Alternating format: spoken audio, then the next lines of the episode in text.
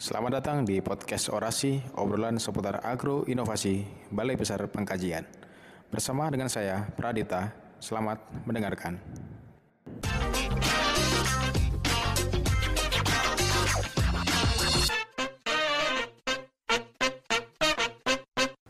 Baik, kembali di Orasi Podcast obrolan seputar agro inovasi. Kali ini saya bersama peneliti Balai Besar Pengkajian. Kita akan membicarakan hal yang sangat menarik, tidak hanya kaitannya dengan bagaimana tentang budidaya pertanian ataupun dari segi agribisnisnya, tapi bagaimana kemanfaatannya bagi masyarakat. Kita akan membicarakan tentang nutrisi, nutrisi padi varietas nutrisi bersama peneliti Balai Besar Pengkajian Bapak Dr. Nandang Sunadar. Selamat pagi, Pak Nandang. Pagi menjelang siang. kita. kita masih di lahan ya, ya suasana lahan. Ya, kita lagi di sawah nih. Ya. Pak Nandang, Baik. kemarin saya melihat dari video yang ditampilkan tentang kegiatan yang ada di Sukabumi mengenai nutrisi ya. Nutrisi tentang kemanfaatannya bekerja sama dengan pemerintah daerah, bekerja sama dengan puskesmas, bagaimana ya. manfaat nutrisi ini untuk masyarakat, terutama untuk penanganan stunting ya. Nah, boleh diceritakan pandangan bagaimana kegiatan itu terjadi dan bagaimana progres ke depannya? Makasih Mas Tita. Jadi asas-asas utama dari kegiatan atau ke pekerjaan ini adalah sebenarnya dari asas pemanfaatan teknologi. Oke, pemanfaatan teknologi.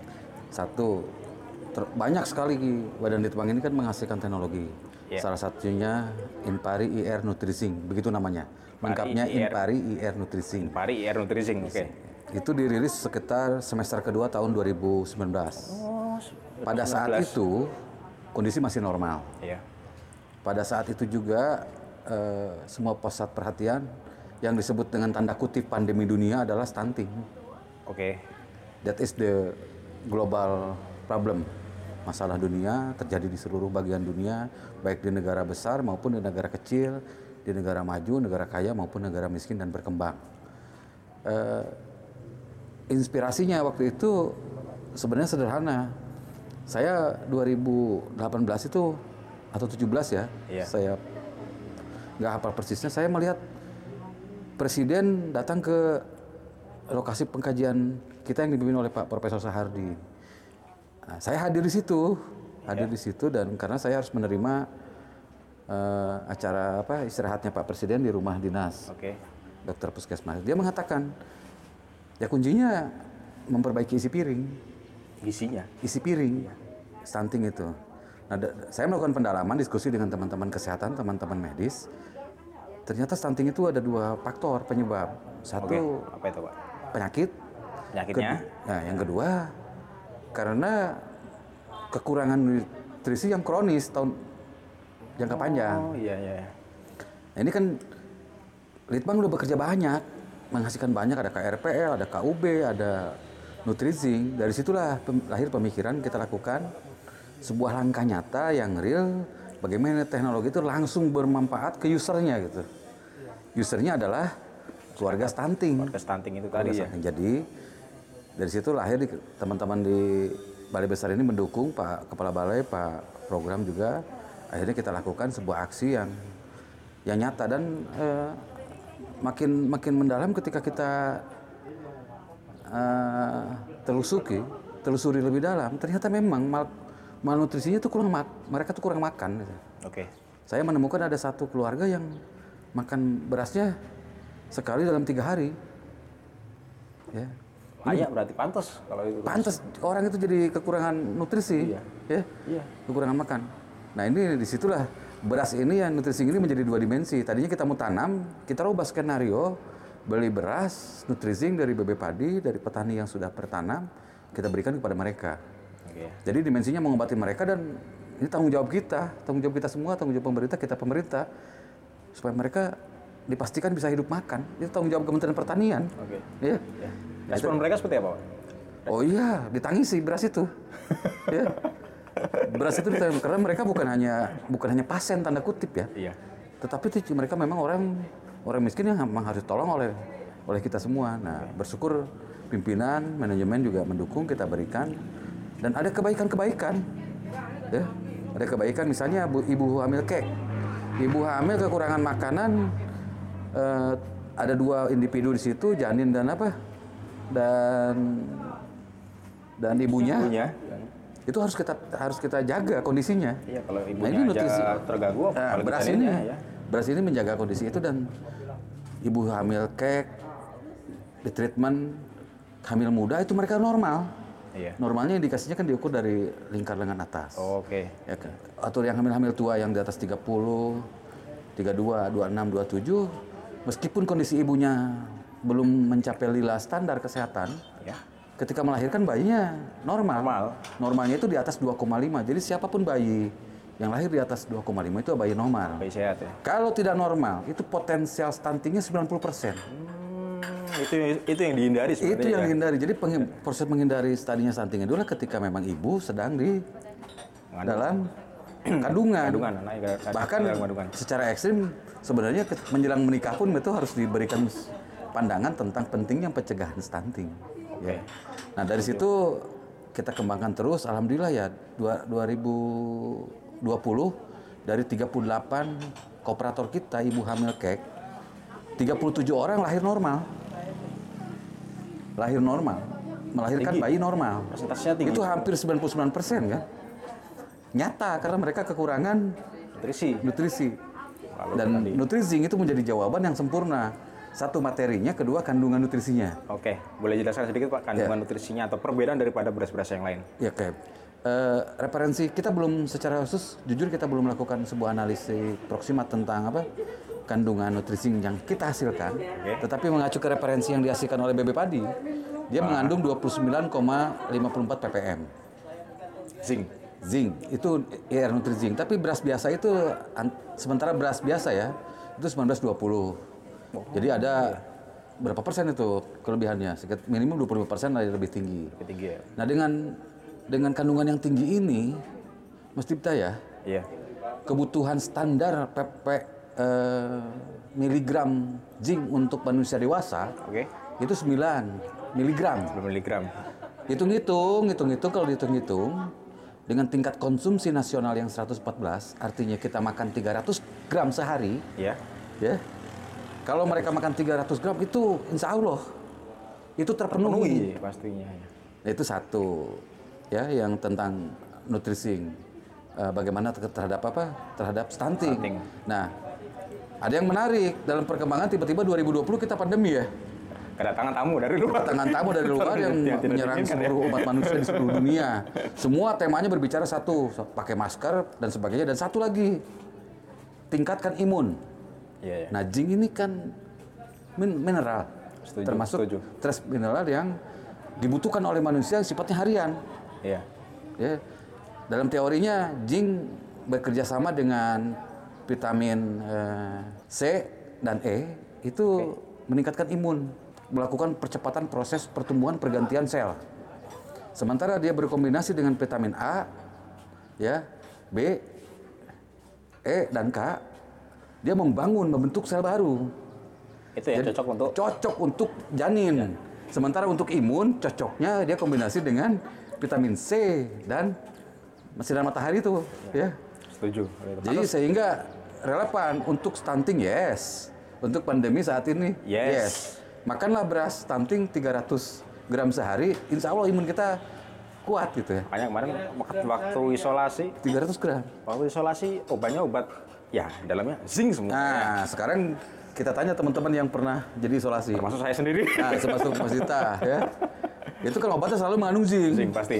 Nah, itu kan dalam rangka terjadi percepatan pergantian sel yang rusak. Harapannya kan bisa cepat pulih setelah itu kan. Harus petani sendiri gimana Pak? Dari aspek pemberdayaan petani ada yang menarik.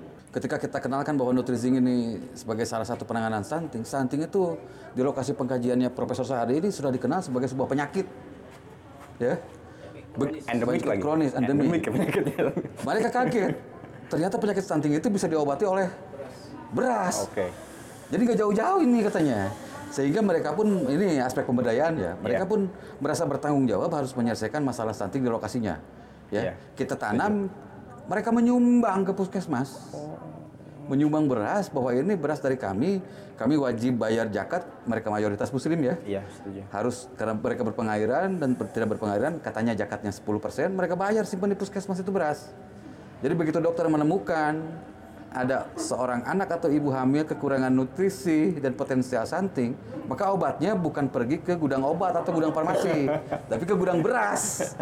Nah, gudang beras itu kenapa- pertanyaannya kenapa ada gudang beras di Iya. mana? Di puskesmas. Jangan lupa Oke. di puskesmas itu ada satu unit namanya unit pelayanan gizi. Ada penyuluh gizinya. Oke. Jadi dokter itu begitu penyakit masuknya ke apotek, apoteknya farmasi gudang farmasinya puskesmas. Oke. Tetapi begitu kena gizi kronis, itu perginya ke gudang beras, Beras. Itu dari aspek aspek pemanfaatan. Ada lagi satu yang paling menarik adalah sistem kerja, ya. Oke. Sistem kerjanya, apa, Nanang? sistem kerjanya yang menarik adalah memadukan PPL dengan bidan desa dan kader. Ini terobosan yang Baru ini yang kayaknya. baru. Karena yang Biasanya menarik sama Babi- Babinsa soalnya. biasanya zaman khusus kan dengan Babinsa. Ya, Babinsa dulu. ya. Nah, ini PPL ini sekarang berkoordinasi dengan bidan desa bertanya di mana ada kelompok, ada warga pasien keluarga stunting yang punya sawah. Iya, Kalau punya sawah ya otomatis dia diberi benih oleh PPL. Oh, gitu, gitu. Ya, punya ladang dikasih benih oleh PPL, ya. Dan petani kan nekat.